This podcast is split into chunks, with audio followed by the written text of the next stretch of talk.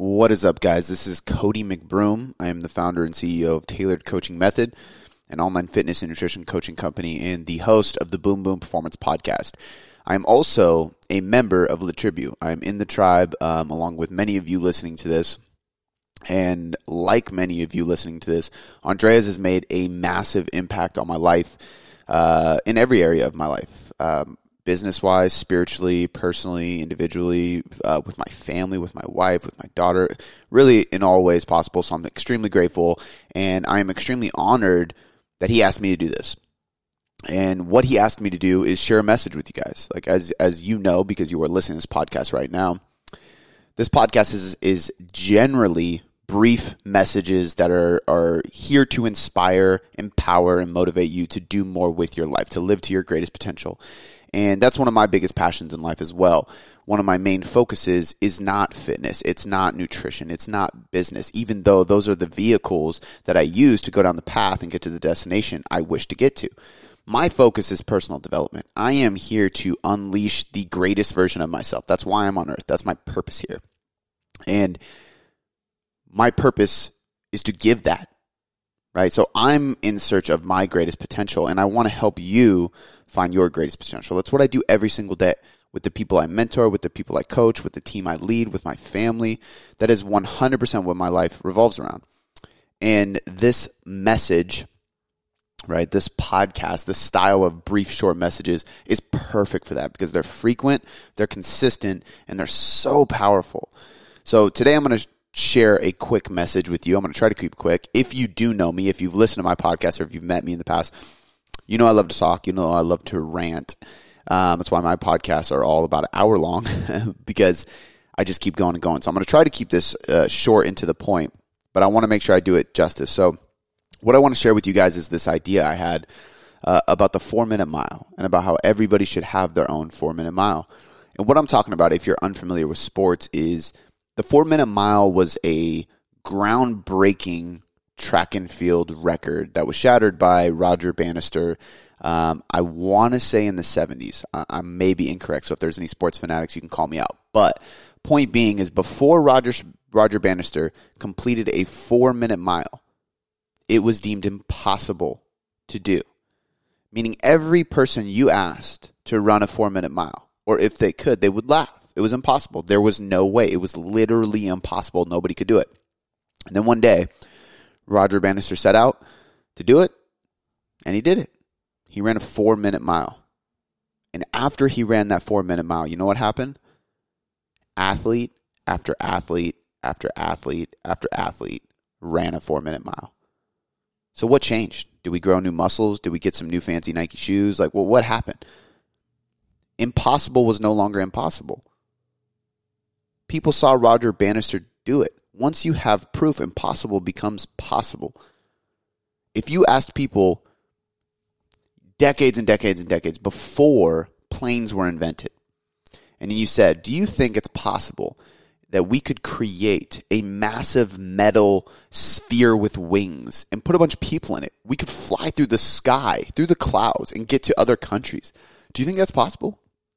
They would literally think you're a psycho. They'd think you're insane. There's just no way that would be possible. And honestly, it sounds crazy, but every time I step foot on a plane, this is exactly what I think. I'm like, what are we doing right now?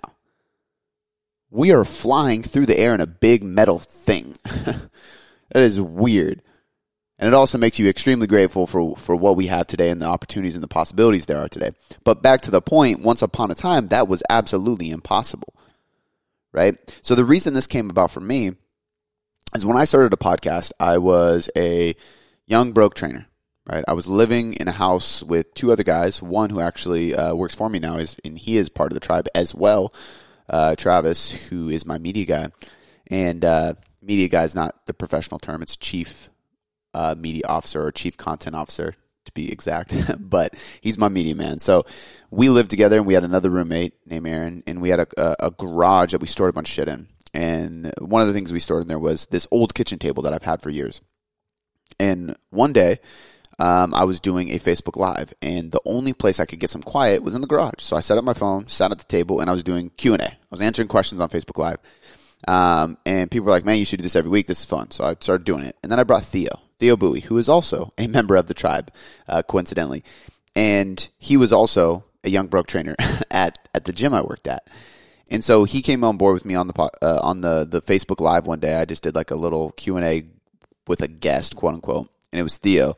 And somebody made a comment and said, man, you guys should start a podcast. You're hilarious. Because because we would kind of go back and forth. We're both punny. We like to throw each other shit. And I heard that, and my first thought was, man, podcasting is exploding. That would be a smart idea. The second thought was we would just get crushed by the competition. I mean, there was Barbell Shrugged. There was Mind Pump. There was Brendan Greenfield. There was uh, Joe Rogan, obviously. Huge name. And these guys were getting, you know, Joe Rogan gets a million plus per episode, right? Mind Pump, some of these other guys probably get a million per month, right? And I'm like, man, could we get a few downloads? You know, so instantly my confidence was pushed down. Why? Because there was people demolishing the podcast industry. What what would a young broke trainer have any business getting into that? But instead of letting it crush my dreams of creating a podcast, or even, let's not like talk fantasies, not dreams, even letting it crush the pathway, right? Just crushing the idea, the thought. Instead of me saying it's impossible, I said it's possible because they had it. Right? Like these guys had studios dedicated to just podcasting. That's all they did for a living. And if they could do that, why on earth couldn't I? Why would it be impossible for me and not for them? That didn't make sense to me because it's not true. If somebody else could do it, so could I. But the problem here in society and with human beings is that our minds work differently. Your brain is immediately going to go to doubt, to fear, to scarcity, and to negativity before it goes to positivity, optimism, and possibility. Every single time. It is natural, which is why you have to be in control of course correcting that thought process and changing your perspective to think optimistically and positive so you can succeed. Plain and simple. So I want you to think about every area of your life. And I want you to think about what's your four-minute mile. What does your greatest potential look like in each area of your life? Yourself spiritually, yourself intellectually, yourself emotionally, your wife or husband or family or kids or relationships, your friends, your coworkers, your team that you lead, or the, the leader who leads you on the team, your fitness, your health, your body, your daily routine. Like audit all of these areas and ask you, like, what is your four minute mile? What is your greatest potential? What could you create out of yourself? And get extremely curious, almost obsessively curious about what your greatest self looks like. And that's ambition. That is the definition of ambition. It's the obsessive curiosity of your greatest potential. But if you have that image in your head, if you create this greatest potential, all of a sudden it becomes real. You have the vision. You have the image in your head. It becomes a thing, which means it's not impossible. And then step two is to find other people who have done it. Think about all the things you want to create. This is exactly why I reached out to Andreas in the first place. The reason this, the word for word what I said to him.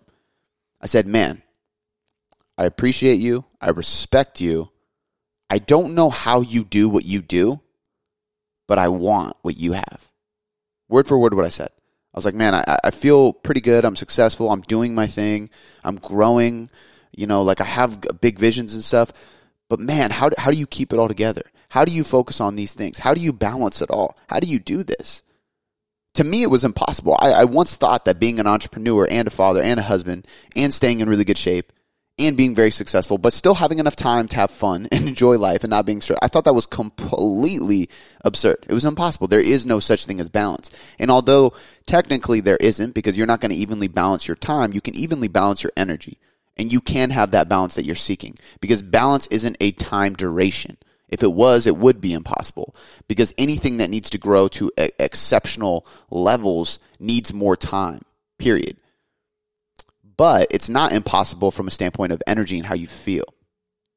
Balance is a feeling, and I wanted that. I thought it was impossible until I saw somebody doing it who I could relate to. I reached out to him, and then I created it for myself. So the, the last thing I want to say here is, is you know, we're we're approaching the ten-minute mark, and I told Andreas I'd keep this under ten minutes. the last thing I want to say here is is I just I want to encourage you to seek out somebody or something that has already been done that you once thought was impossible, but you desire to achieve it.